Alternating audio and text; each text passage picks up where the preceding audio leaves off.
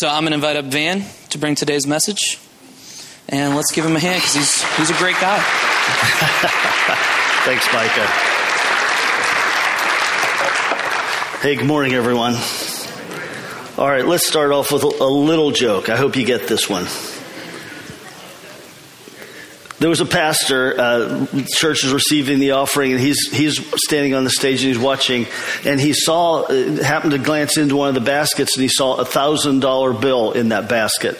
Now, just as a little aside, if anybody here has ever seen a thousand dollar bill, you don't need to raise your hand. Just come and talk to me after the service, okay?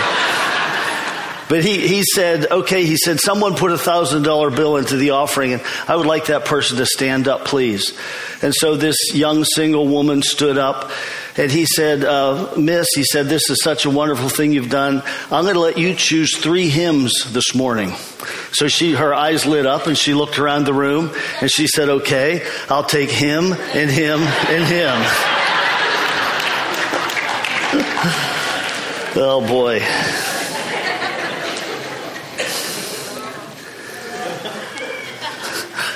Well, um, last week we started talking about a, a, a, series, short series called "This Is Us," and and one of the things about us is we don't want to take ourselves more seriously than we should. And, and we do realize that God gave us laughter, and it's a great thing, and it's awesome to laugh in church.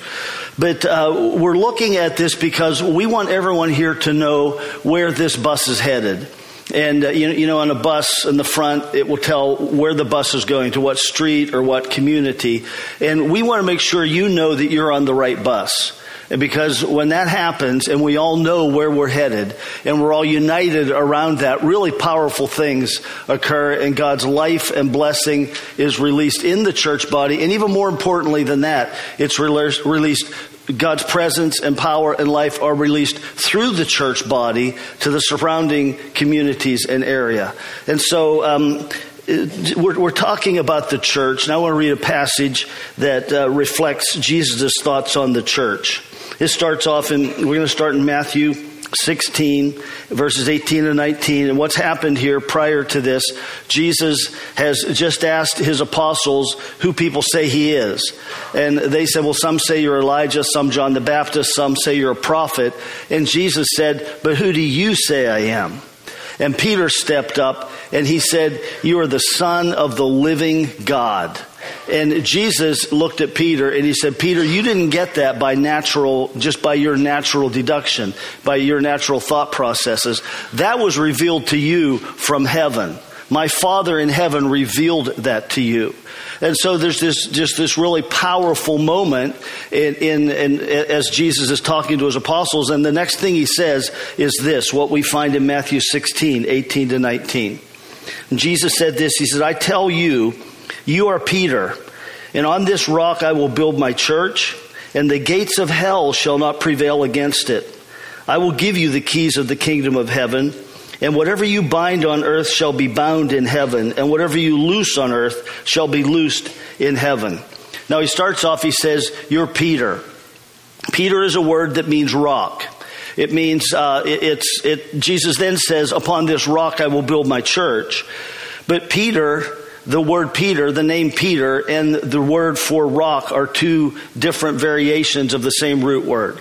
And the word Peter, which is which uh, in Greek means rock, it means a, a small rock. Not like the type of rock you'd pick up in your hand and throw, but like the kind of rock you would pick up and it's kind of heavy. And when you put it on the ground, it thuds into the ground and you know it's going to just stay right there.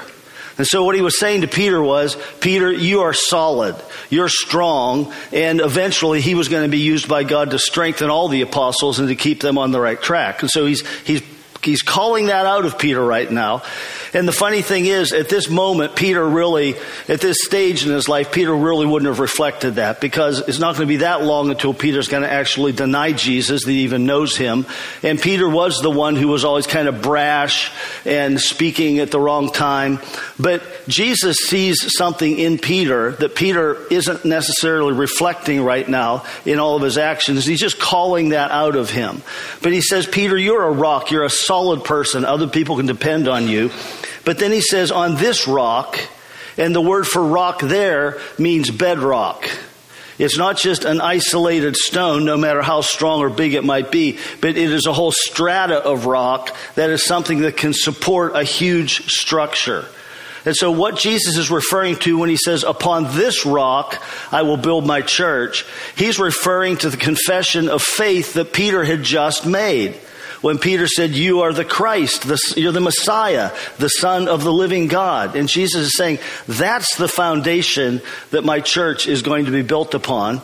And notice too that Jesus said, I will build my church.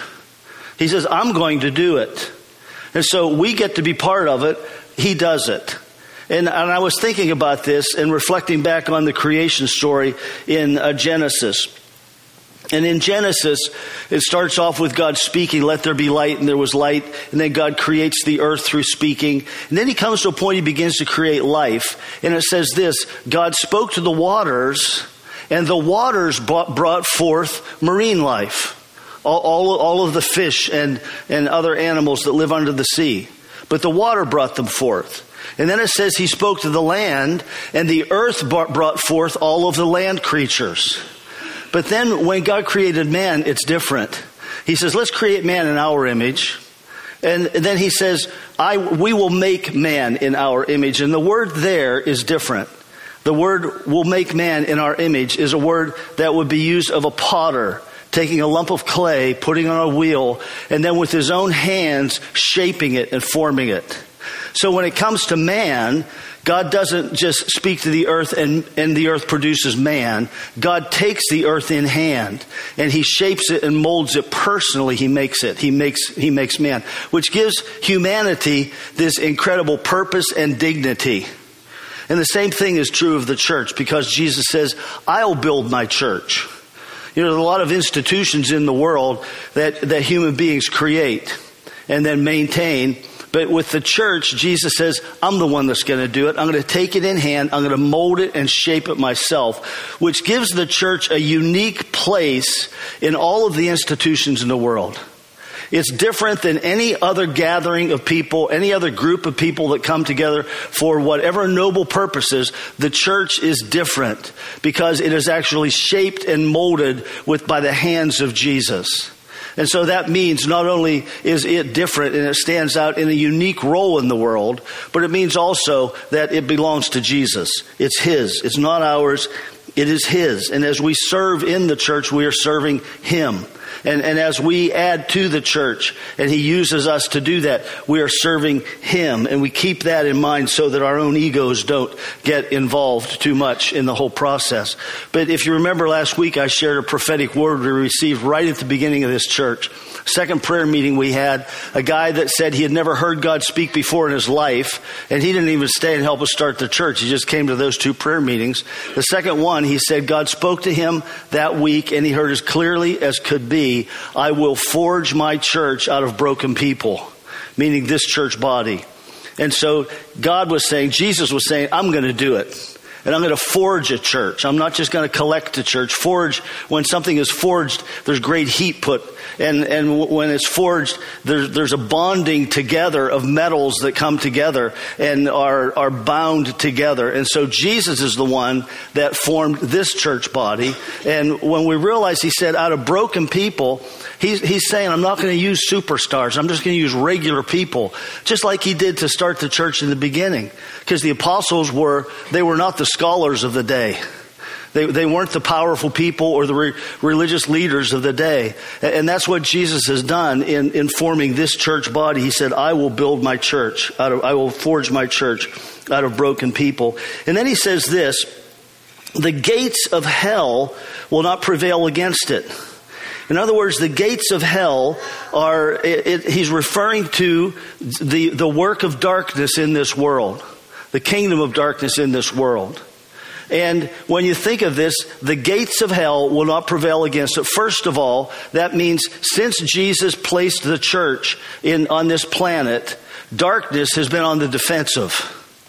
Okay, darkness, the city gates are locked and closed because darkness trembles. We just sang that song. The darkness, darkness trembles because Jesus put his church here and his church is empowered to destroy the works of darkness. And so the picture here is, uh, is of the church being on the offensive. Okay, so, often I think we look at our culture and our society and we read different writings by different different people and we think, oh my, we're, we're going to lose our we're going to lose our place in the world. We're going to lose our place in this country. We've got to fight. We're, and, and like we're on the defensive. But the truth is, darkness trembles because you're here. Darkness trembles because this church is here. Darkness trembles because any church that's willing to read this and believe it and then walk in it, darkness in that church's area and region trembles because that church is willing to believe Jesus Christ, willing to take the risks needed, willing to step out in the power of the Holy Spirit. And when that happens, what we are doing is assailing the gates of darkness.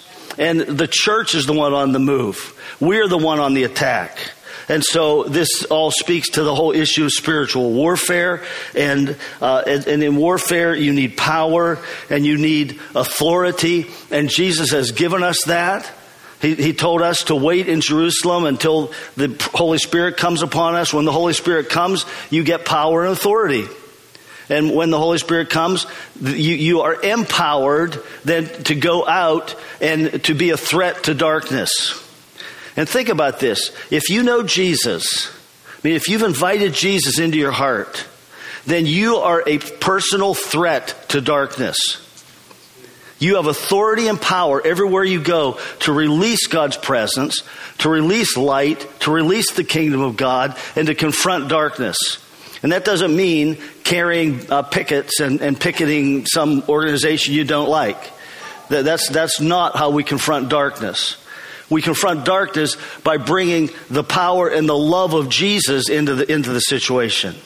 And as we step out into this world, and, and in fact, as we do this, it's all counterintuitive.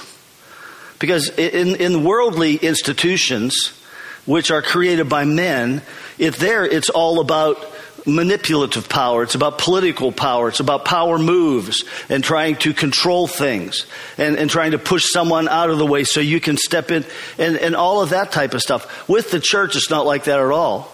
We walk in power and we crush, we crush the head of the enemy when we walk in humility. And when we walk in, uh, in servanthood. And when we walk in boldness and confidence. In the Old Testament, God spoke to Moses and he said to him, as, he's, as Moses is preparing to go in to see Pharaoh, and God said to Moses, He says, You are going to be like God to him. Now we read that and kind of like read through it and think, okay, great. Moses is going to do miracles, and and uh, and so Pharaoh's going to see those miracles, and he's going to know God is with Moses. But that's not what he was saying. He was saying something different than that because with Pharaoh, uh, he, he, was he was such a powerful uh, figure, such a powerful man that no one he, he he looked at no one as his equal. In fact, he thought he was God. The Pharaoh was, obviously, Egypt believed he was descended from the sun god, and he was God himself. And so Pharaoh sat up on a throne that was very high, 20, 30 feet up in the air. And then there were levels. And as you came in, depending upon your social status or, or, or, or how he viewed you, you would stand on the lowest level and speak to him or you might stand on the next level up. Kings from other nations got to stand on a level that was about 10 feet below Pharaoh. Now, what God was saying to Moses was Moses, when you go in there, it's going to be as if you're standing right there on the same level with him, looking him right in the eye. And he's saying to Moses, Moses, he's going to view you just like himself. You're going to be his equal. And more than that, because you really have God with you.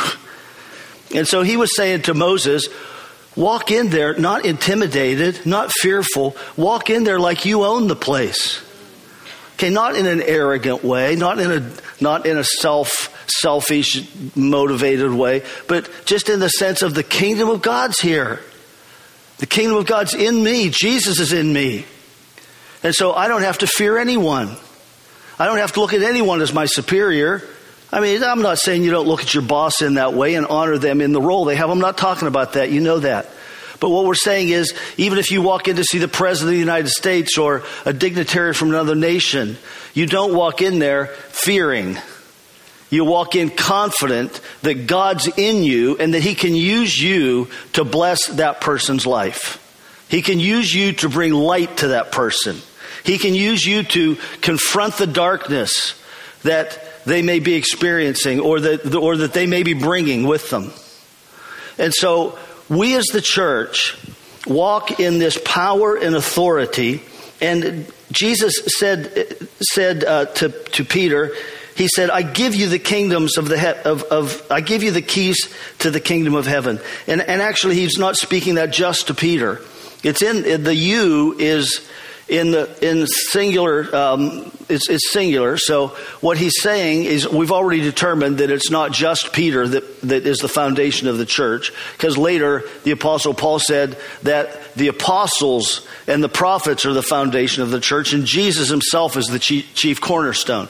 So that's like saying Jesus is the bedrock and the apostles are the, the, the, the, stones that you build on the bedrock. And so all of them founded the church. But what, what he's saying here is when he says, I give you, he, he didn't make it plural. And that was curious to me because I would have thought he would have said, You, the church. I give you, the church, the kingdom, the keys to the kingdom.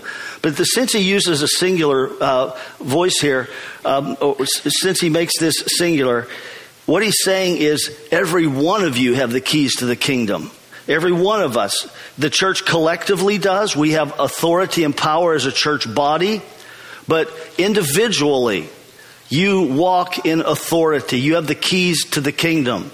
And so he goes on then and says, whatever you bind on earth will be bound in heaven, and whatever you loose on earth will be loosed in heaven.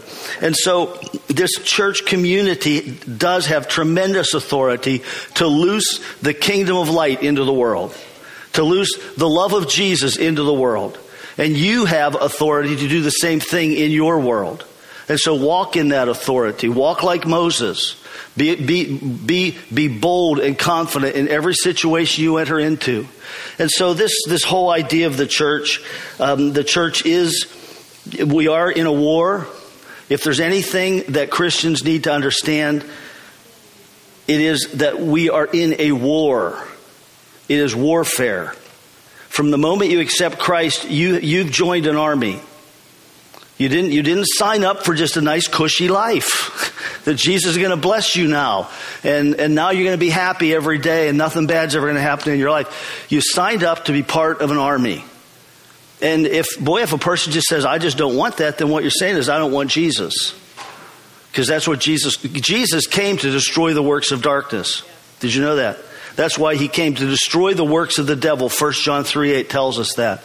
If I'm going to be a follower of Jesus, I'm going to do the things Jesus did, then that means I am following him in destroying the works of darkness. And that puts us in war. But we have to understand this we are never at war with people. People are not the enemy. The governor of New York State, who just approved this new abortion thing, abortion right up to the point of birth, and, and really what, what they do is it's infanticide afterwards, because if a baby's born live, in an attempted abortion, they just let it die. There's several other states that have already been doing that for a long time. Okay, Governor Cuomo is not the enemy. There's a force behind him that's the enemy. That, that, that he's the enemy. And, and, so we never look at people as the enemy. In fact, in Ephesians 6.12, Apostle Paul said in Ephesians 6.12, our struggle is not against flesh and blood, but against the rulers, against the powers, against the world forces of this darkness, against the spiritual forces of wickedness in the heavenly places. And so we keep that in mind, and that way we are able to love people. We're able to honor people, even though we might disagree with them so strongly. You can almost call it, we violently disagree with them, but we're going to love them. And it's not like I really hate you, but Jesus told me I'm supposed to love you, so I love you somehow in some mysterious Jesus way. No, it is when we realize this, then you can begin to see people as victims. Maybe, maybe willing victims. No doubt they had to say yes to it at some point in time, but they're victims of the powers of darkness at work in this world. And it's those powers of darkness that we come against. So when, when, we, when we think of ourselves as the church, we recognize that we as a church are on the attack. And we as a church are on the move in the power of God, and, and we're going to win. Jesus says the gates of hell will not prevail against the church. And so Romans 16 20, Apostle Paul said this. He said, The God of peace will soon crush Satan under your feet. He's saying that to the Roman church. And so when we begin to grasp that as a church body, we're at war. There's an enemy out there. It's Satan and all of his forces and all the darkness and then all the resultant evil that happens in the world that we see, all the brokenness. And we recognize we have been empowered as a church body and we have been given authority to, to walk wherever we go, we walk as kings. Wherever we go, we walk into the, we walk into every room with confidence, just like, like God told Moses to do. And so, so how does the church advance in this, in this battle? And I want to say, first of all, uh, prayer, intercession, fasting. These are all part of the warfare. It's not the only thing we do, but it is something we do. And I was thinking of this the other day. At the beginning of the church, we used to do prayer drives. And I, I would make a bunch of maps of the community and would meet in a parking lot. We didn't have this building at that time. And I'd pass out maps, one map per car, and then people pile into the cars, and you'd follow the route that I had outlined. And the goal was, as you're going down that street, you're praying for the people in the homes you're passing. And don't, don't rush, take your time. And if you feel like you should pull off the road and pray, do that. If you come to a school or a church or a government building, pull into that parking lot and pray for that institution and pray for uh, pray pray for that school. But uh, those were cool times. That was a fun thing to do. Something I think we might try again one of these days. But spending time in prayer and as a church body collectively we're going to talk more about that in upcoming weeks we're going to have some uh, some teaching on prayer and and have a few days that we'll call all of us to set aside time to pray in union, in unity as a church body, uh, calling upon God to, to work and to and to uh, to advance His kingdom through us. And so, unity as a church body, loving and serving is just uh, it's just part of it because when we do that in the power of the Spirit we are releasing the kingdom of God around us. It's almost a counterintuitive thing, but meeting needs in the community, not just in a social sense of, well, this is an important thing, so let's do it, let's feed these people, but we're, we're doing this empowered by the Holy Spirit. We're doing this because the Holy Spirit's telling us this is the next step to do. This is what I want you to do next. This is how you will, this is how you'll impact your community. This is what I'm calling you to do to impact your community. And that's why prayer becomes so important because we need God's direction. And we get that direction, then we just, we just step out into it, trusting God and, and, and moving and seeing Him work. But we also need to learn how to respond to and how to steward prophetic words. We have a lot to learn about that. I have a lot to learn about that. But in Amos 3 7, Amos said this He said, Surely the sovereign Lord does nothing without revealing his plan to his servants, the prophets. I, I, shared some different prophetic words last week that we as a church received early on. But um, a friend of mine, Tori, who's sitting right down here in the third or fourth row, came in and shared with me this week about the importance of learning to steward prophetic words. And so I'm mulling through that and we're going to spend more time together. I'm going to spend time together with other staff just talking about what does that mean to steward a prophetic word. And when we get clarity on that, we'll come back, okay? And, and we'll share it with the rest of you. But uh, th- that's such an important thing that we honor prophetic words. I got a prophetic word a few years ago from a guy named Blaine Cooke who was one of the uh, founders of the vineyard with John Wimber at the very beginning. And um, he was, we were at a conference, and he said to me, he said, I saw you up on a butte, like out west, and there was a big fire. And he said, You were dressed like a Native American warrior and you were dancing around that fire. And he said, as you did that, you were calling the broken back. And I made some comment and he said, Well, he said, what I mean by broken is this. He said, broken leaders. He said broken pastors, broken elders, people who, who uh, were teachers in churches who have become discouraged or despondent or for some reason got kicked out or, or they're wounded and they just don't know where they fit. He said, call them back because you're going to need them in order to do everything God wants you to do in your church. And so periodically I'll walk around the building and just stop and speak to the West and just say, all right, broken leaders, come back. And do the same thing to the South. Broken leaders, come back. Come here, get healing. Get healing, get restoration. You know, find a place where you can fit and where you can serve. And and do that around the building. And how many of you know that if a senior pastor gets a word like that, it's for everybody? It's for everybody in the church. And this is for all of us to do. This is for all of us to take seriously and to say, okay, then I'm going to start praying that way. I'm going to start praying, and, and, and, and I'm not going to, I'm not going to say, well, it's, Van's church or it's your church. It's our church. We're part of this together. And I'm going to start praying and calling the broken, wounded leaders back to this church so they can get healing, so they can begin to serve in their gifts again. And so the, the whole ministry here can expand into what God's calling it to be and what God desires it to be. Now, you might ask the question, why such a focus on leaders? Why are they so important, so high and mighty?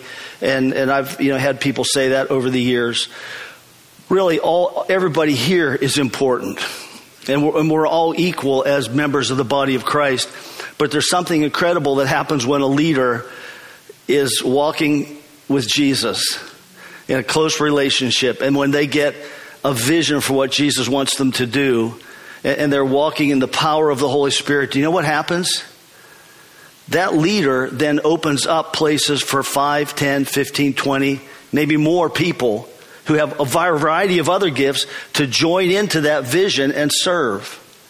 And so it's not that leaders are the only ones that count or anything like that, but it is that when, when leaders get ignited and impassioned and envisioned and walking in the presence and power of the Holy Spirit, it just opens up so much for everybody. And we've seen that happen here in some ministries that have been started just by folks from the church, not by the staff. And, and how many people are drawing life out of being part of the, the, the drive through prayer? Or the prayer team, which has been led by um, lay, lay leaders. And so many more things like that are going to have to open up for us to fulfill the calling that God has on our life and in our lives as a church. And I just want to end with this that last week I said that we are called to be a regional church. And what does that mean? Um, well, it means a lot, but um, as a regional church, other churches will come here to find life and renewal. Leaders will, and, and church members. Other, other churches will come here to hire new staff. Other churches will, uh, will come, come here to see how we do things. Robby Dawkins said in 2011, when we were entering into a transition from where we were into where we are now, he said, keep track of how you do this because other churches are going to want to know how you made this transition. And so there, there's a lot that it, that it speaks to, but it means for us a lot too, a lot that we're going to have to step into. And, and um, we'll, talk about this all another time because it's so significant and, and really powerful and beautiful. But I, just this question comes to my mind. It's going to take sacrifice. It will take sacrifice.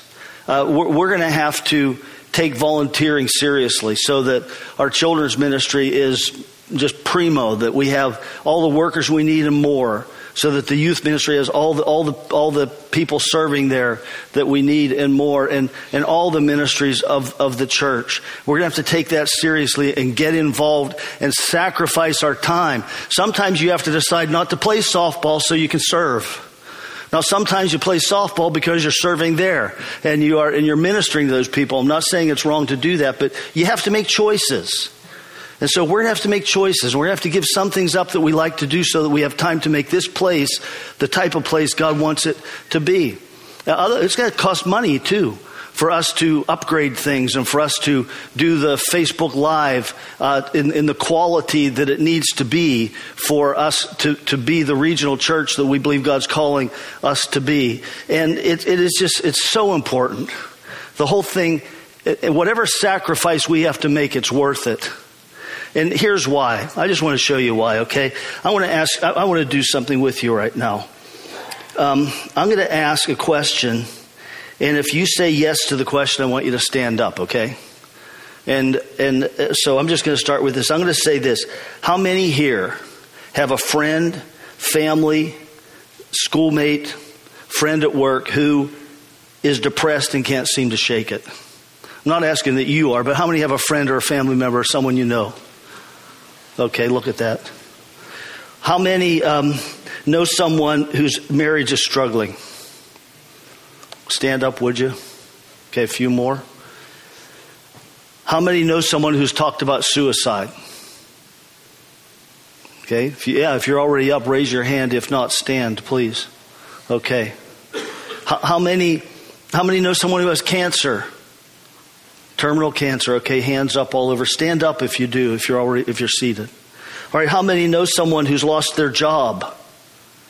How many know someone who is struggling with addictions, whether we're talking about heroin or prescription drugs or alcohol or pornography? How many? Okay. How many know someone who's struggling with mental illness? How many know someone who's a single parent with two or three kids and they're struggling to survive and to get along? Now, listen, people struggle with guilt over past affairs or abortions or whatever. How many know someone with that? Just look around the room. This is why this is important. This is why we must do this. Because we all know someone who needs the kingdom of God in their life. And we want to be a church that not only welcomes people to come here and find that, but that empowers all of you to go out and to take it with you and, and to bring God's truth and light and life into the lives of the people that you know that so desperately need it. Well, I'm going to pray and uh, then we're going to conclude our service.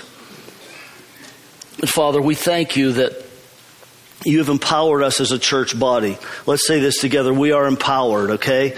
We are empowered. Father God, thank you that you've called us to be part of this great work of yours in bringing the kingdom of light into this world. Let's say this. We bring the kingdom of light. We bring the kingdom of light.